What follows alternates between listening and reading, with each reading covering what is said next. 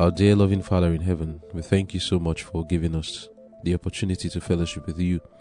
We thank you that our ears are blessed because they can hear your word right now.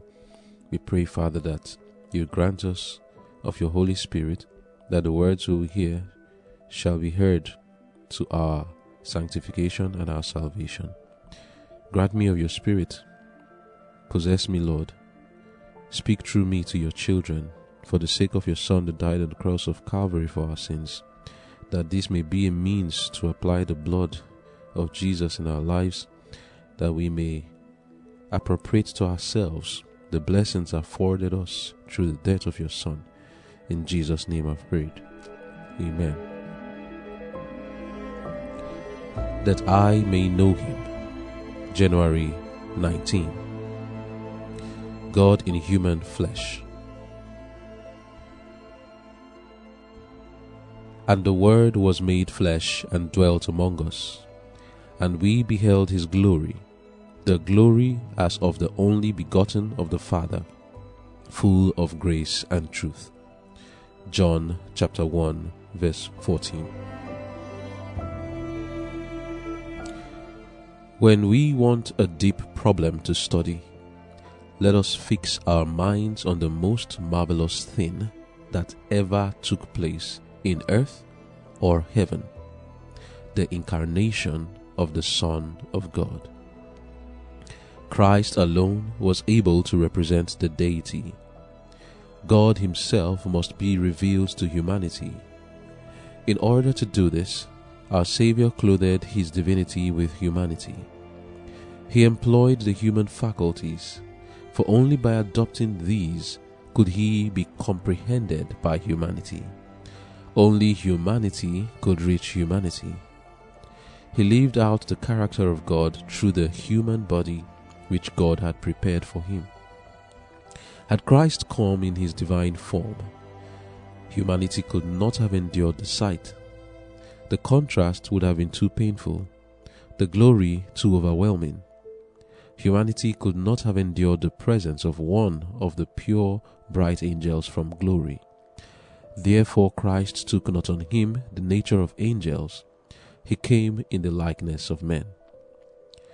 Looking upon him, we behold the invisible God, who clothed his divinity with humanity, in order that through humanity he might shed forth a subdued and softened glory, so that our eyes might be enabled to rest upon him, and our souls not be extinguished by his undeemed splendor. We behold God through Christ, our Creator and Redeemer. It is our privilege to contemplate Jesus by faith and see him standing between humanity and the eternal throne. He is our advocate, presenting our prayers and offerings as spiritual sacrifices to God. Jesus is the great sinless propitiation, and through his merit, God and man may hold converse together. Christ has carried his humanity into eternity. He stands before God as the representative of our race. When we are clothed with the wedding garment of his righteousness, we become one with him, and he says of us, "They shall walk with me in white, for they are worthy." Revelation chapter three, verse four. His saints will behold him in his glory, with no dimming veil between. Amen.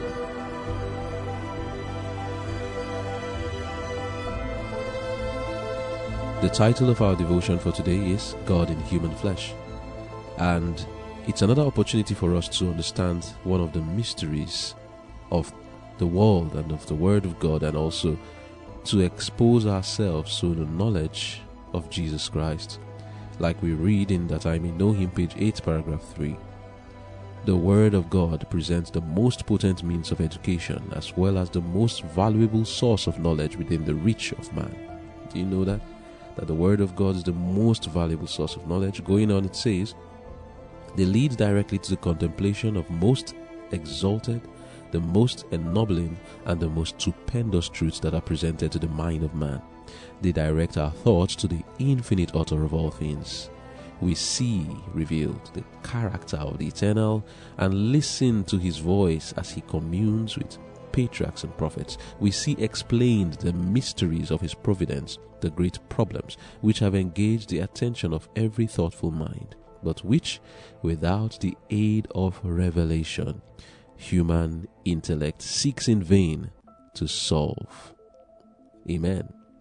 So today we are going to look at a mystery, the greatest of all mysteries, the most, like we'll say, the deepest problem, like we read in the devotion today, to study, to fix our minds on the most marvelous thing that ever took place in heaven and earth, the incarnation of the Divine One, of that word we have been talking about, his incarnation. In the book of John chapter one, reading from verse one, we are told, "In the beginning was the Word, and the Word was with God, and the Word was God.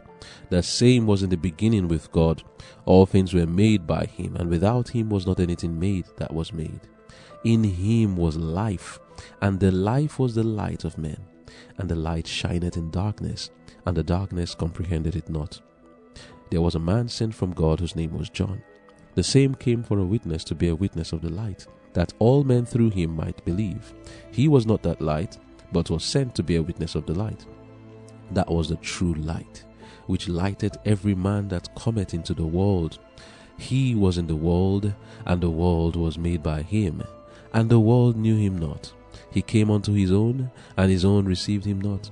But as many as received him, to them gave he power to become the sons of God, even to them that believe in his name, which were born not of blood, nor of the will of the flesh, nor of the will of man, but of God." Now verse fourteen says, "And the Word was made flesh, and dwelt among us, and we beheld his glory, the glory as of the only begotten of the Father, full of grace and truth." Amen. In our studies previous to this one, we have seen how the Word is the man we know as Jesus Christ, the man who was incarnated. And we have lessons to learn as we study this deep problem. You may not be able to understand everything, of course, as to how Christ was incarnated. And we have subsequent devotions after this one that will explain important lessons that would bring to us the knowledge of Jesus Christ. We are not in our study seeking to unravel every mystery. We are not in our study seeking to break down everything to be open and plain to the human mind, because that is impossible. If that were if that were possible, then God is not God anymore. Because one thing that makes God God is that you cannot, by searching, find out God. We humans are far below in our understanding that we need to be elevated for us to know more, and even in eternity we will continue to know more about him, and we will never come to a complete and full knowledge, because we will ever be learning and becoming more and more like him, for he is infinite and eternal. And as far as he's infinite and eternal, we'll always have something to learn, and we'll learn forever and ever. So let us just see what has been revealed, not to know everything, but just to know what has been revealed about the incarnation of our Lord and Savior Jesus Christ. Reading from Bible Commentary, Volume seven, page four hundred forty-nine, and downward, it says, "The doctrine of the incarnation of Christ in human flesh is a mystery, even the mystery which had been hid from ages and from generations. It is the great profound mystery of godliness. Christ did not make believe take human nature. He did verily take it. He did in reality possess human nature. As the children are partakers of flesh and blood, he also himself likewise took part of the same. He was the son of Mary. He was of the seed of David according to human descent. He came to this world in human form to live a man amongst men. He assumed the liabilities of human nature to be proved and tried. In his humanity, he was a partaker of the divine nature. In his incarnation, he gained a new sense, the title of the Son of God. But our Savior took humanity with all its liabilities. He took the nature of man with the possibility of yielding to temptation. We have nothing to bear which he has not endured." End of quote. Amen. This matter of Jesus taking human flesh is such an important thing. In the book of Romans chapter eight, verse three, we are told that, "For what the law could not do in that it was weak through the flesh, God sending his own Son in the likeness of sinful flesh, and for sin, condemned sin in the flesh. How did Jesus condemn sin? Not in his divine form, but he came in human form, in the flesh. And it says there, in the likeness of sinful flesh. And like I was saying, this is such an important topic that John himself says that if you do not believe it, then you are having the spirit of Antichrist. Like I have said before, the humility of Jesus being so great, the mind of man sometimes finds it difficult to grasp it. And because it is difficult, or not difficult, but because the humility is too great, it looks unbelievable. And since I use the word unbelievable, they don't believe it. Many people find it hard to believe that the Lord God, the I am that I am, will take human flesh completely, will relegate himself so much, humble himself to that extent. And secondly, people want to believe that it is not possible. It's just not possible that Jesus came in human nature. Why? Because they feel like it is too much of an infinite humility. They think they are doing God good service by making him to escape it, that he didn't take human form completely. And that is why John, in the book of First John four, reading from verse one and two, said, "Beloved, believe not every spirit, but try the spirits, whether they are of God. Because many false prophets are gone out into the world. Hereby know we the Spirit of God. Every spirit that confesseth that Jesus Christ is come in the flesh is of God." Going on to verse three, he said, "And every spirit that confesseth not that Jesus Christ is come in the flesh is not of God. And this is that spirit of Antichrist, whereof you have heard that it should come, and even now already is it in the world." Do you know how important it is that John would say that actually this thing we call Antichrist, the spirit of Antichrist, is for one to say that Jesus did not come in human flesh? And when John uses the word flesh, he's referring to sinful flesh. In his days, there was a heresy, false gnosis, like we call it false knowledge, that was going on. From the emphasis in First John, you can see him talking about Christ coming in the flesh. Even in other um, of his letters, he was opposing two main forms of Gnosticism that existed in his day. One of them was Docetism, and the other one was Cerinthianism. Both of these doctrines were setting forth the heresy concerning the nature of Christ, that he did not take human flesh. He, like he just did took something that looked like it, make believe. Like we read, Christ did not make believe take human flesh. He indeed took it. Reading from there, we saw that Christ took human flesh indeed. So those two doctrines, Docetism and Gnosticism, uh, and um, Cerinthianism, were a kind of Gnosticism that denied that Jesus took sinful flesh. Docetism denied the reality of the incarnation, and it taught that Christ only appeared to have a human body. And the second one, which is Cerinthianism, derived from one of John's contemporaries, which is Serentus, who, after training in Egypt, taught in Asia Minor, and propagated Judaism, held that Jesus was the natural-born son of Joseph and Mary, and that Christ entered the body of Jesus at his baptism and withdrew prior to the crucifixion. Do you, Such, such fanciful teachings. No Bible passage to support such things. We'll look at that in tomorrow's devotion. Was Joseph actually the father of Jesus? No. But this Cerinthianism is a doctrine that um, propagates the falsehood that Jesus was just a human child born of Joseph, but then the Word, which is Jesus, we know as Jesus now, the Word entered into that man, and then before his crucifixion left him. The originators of and supporters of these heresies are described by John as Antichrist, false prophets, and he wrote to combat their teachings. Continuing from where I was reading earlier, the S D A Bible Commentary, Volume five, page one thousand one hundred thirteen, says, "Was the human nature of the Son of Mary changed into divine nature of the Son of God? No. The two natures were mysteriously blended in one person, the man Christ Jesus. In him dwelt all the fullness of the Godhead bodily. When Christ was crucified, it was his human nature that died. Deity did not sink and die. That would have been impossible. So, what does this say? The human and the divine lived together. The divine nature of Jesus cannot be crucified. It was the human nature that was crucified. Going on, it says, when Christ bowed his head and died, he bore the pillars of Satan's kingdom with him to the earth. He vanquished Satan, the same nature over which in Eden Satan obtains the victory. The enemy was overcome by Christ in his human nature. The power of the Savior's Godhead was hidden. He overcame in human nature, relying upon God for power. Amen. So here we see again that Christ took upon himself human nature. Divinity, of course, did not die, but yet it doesn't mean that the divinity escaped. He had that, both the divine and the human nature. And the evidence from the Word of God that Christ did indeed take human nature, we have seen already in the book of Romans eight verse three. But then again in Hebrews chapter two, reading from verse fourteen, we hear this concerning Jesus. It says, "For as much then as the children are partakers of flesh and blood, he also himself likewise took part of the same, that through death he might destroy him that had the power of death, that is the devil." Amen.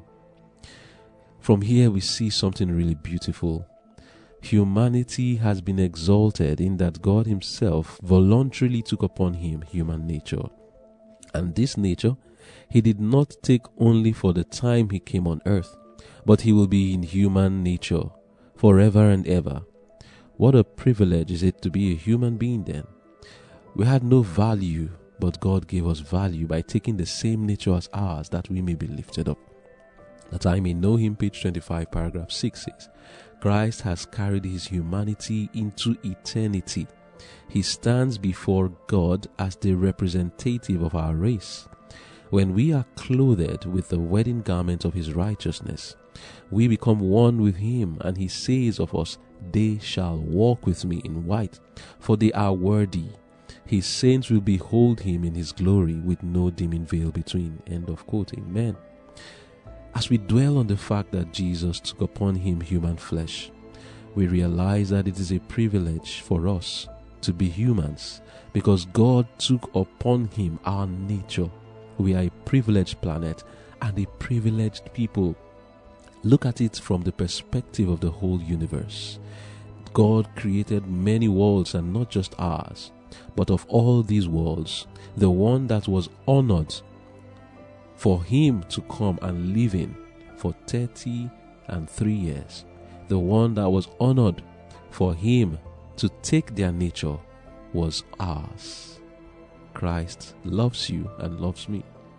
But what does this mean for us, that Christ took our nature? In Revelation one verse five and verse six, we are told something that it means for us. It says, "And from Jesus Christ, who is the faithful witness, and the first begotten of the dead, and the prince of the kings of the earth, unto him that loved us, and washed us from our sins in his own blood, and had made us kings and priests unto God and his Father. And to him be glory and dominion forever and ever." Amen. Christ taking our nature has elevated us to make us priests and kings, not to men, but unto God. What a high calling that is. And Peter, explaining what it means in detail to be called to this high office, that Jesus took our nature, elevating us, explains in the book of First Peter chapter two, reading from verse five, he says, "Ye also, as lively stones, are built up a spiritual house and holy priesthood, to offer up spiritual sacrifices acceptable to God by Jesus Christ.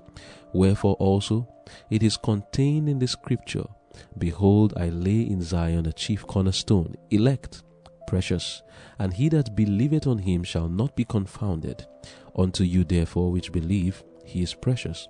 But unto them which be disobedient, the stone which the builders disallowed, the same is made the head of the corner, and a stone of stumbling, and a rock of offense, even to them which stumble at the word, being disobedient, whereunto also they were appointed.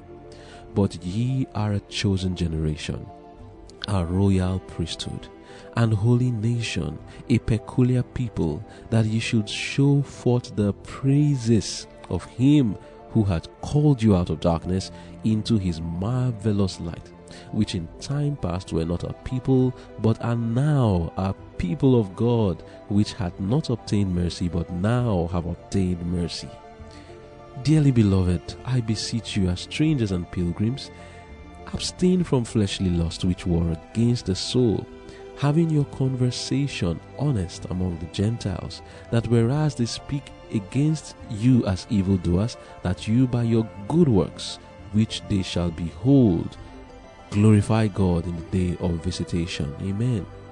This thing I have read, and I'll still read much more, explains to us that once upon a time we were outcasts, but because Christ has elevated us and made us a holy nation and royal priesthood, he himself has taken upon himself our nature. He is the high priest. Therefore, anyone in his family becomes a priest, just as it was that Aaron was the high priest and his children were priests.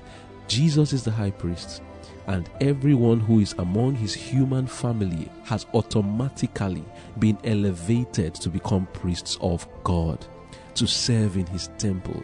What a high privilege the Lord has given us. Therefore, what Peter says, we ought not to conduct ourselves in frivolous ways. We ought not to conduct ourselves as children of the devil, as children of the world, because we are a holy priesthood. We are a holy nation, a royal priesthood.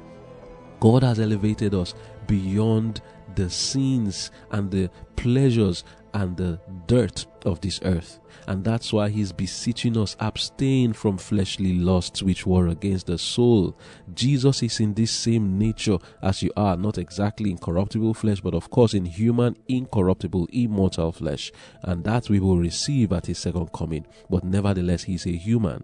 Therefore, we are not to downgrade, embarrass this human nature by using it to do things that are unbecoming to the nature of Jesus, because this human nature is now Christ's nature. Therefore, to degrade it by corrupt practices, by frivolous practices, is a dishonor to our Lord Jesus Christ. Peter further explains how we are to conduct ourselves, seeing that we are a holy nation, a royal priesthood. He says, reading First Peter chapter two, reading from verse thirteen. Submit yourselves to every ordinance of men, for the Lord's sake, whether it be to king, to the king as supreme, or unto governors, as unto them that are sent by him for the punishment of evildoers, and for the praise of them that do well. Of course, this does not mean that you obey kings and earthly presidents above God. You only obey them as far as their law is not contradicting the law of God. But when it does contradict, like the same Peter, we will say we would rather obey God than men. Continuing, he says, for so is the will of God, that with well-doing you may put to silence the ignorance of foolish men, as free and not using your liberty for a cloak of maliciousness, but as the servants of God. Honor all men, love the brotherhood, fear God, honor the king. Servants, be subject to your masters with all fear, not only to the good and gentle, but also to the froward. For this is thankworthy, if a man for conscience towards God endure grief, suffering wrongfully. For what glory is it? When ye be buffeted for your faults, ye shall take it patiently.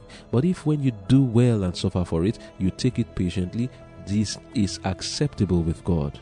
For even hereunto were ye called, because Christ also suffered for us, leaving us an example that ye should follow his steps, who did no sin, neither was guile found in his mouth, who when he was reviled, reviled not again. When he suffered, he threatened not, but committed himself to, the, to him that judgeth righteously, who his own self bare our sins in his own body on the tree, that we being dead to sins should live unto righteousness, by whose stripes ye were healed. For ye were as sheep going astray, but are now returned unto the shepherd and bishop of your souls. Amen.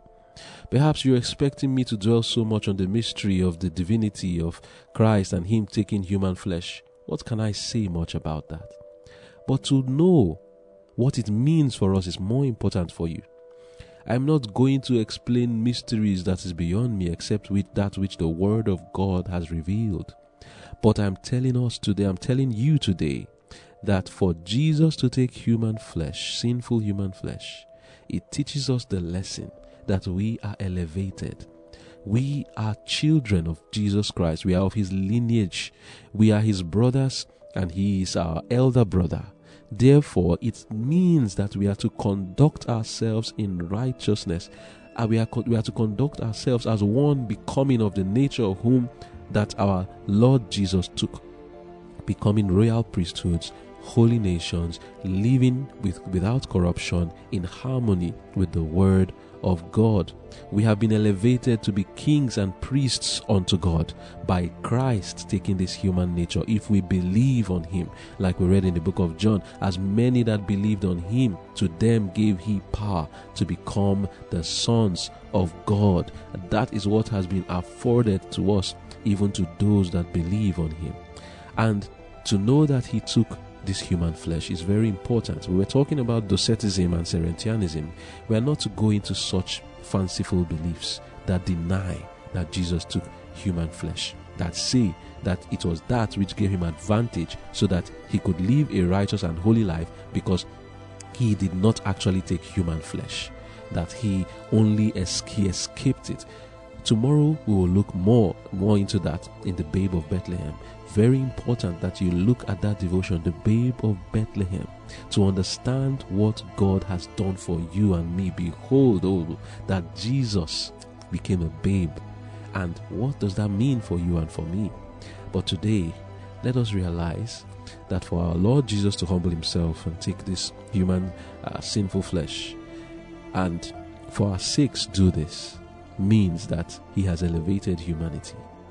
It means that for us, we are accepted in the beloved. If we believe on him, we will be afforded a place in his kingdom. We will be priests and kings, serving with him forever and ever. Let us pray. Our dear Father in heaven, we thank you for what you have revealed to us. I pray, Father, that as all these Bible passages were being read, that you would impress it into the hearts of your children, that we'll meditate on it, realizing what our duty is as children of God, as royal priesthoods, as holy nations, people who are not to join in the corruption of the world.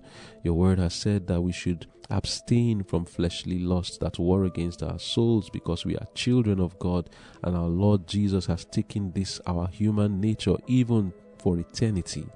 It's a blessing for us, and we pray that we'll contemplate and meditate upon this blessing.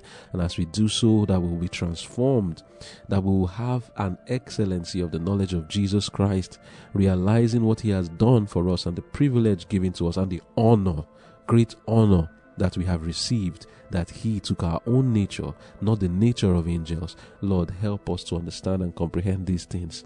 And as we comprehend it, may we know our Lord Jesus Christ even more and love him more. In Jesus' name I've prayed. Amen.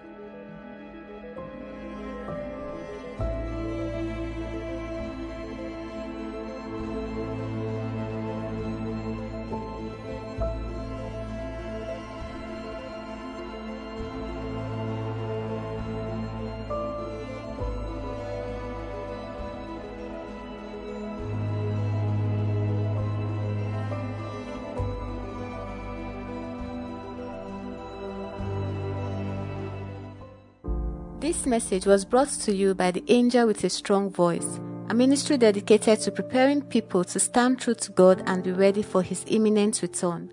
For more information and free online resources, please visit w w w dot tawas dot org. That is w w w dot tawas v dot org, or contact info at tawas dot org.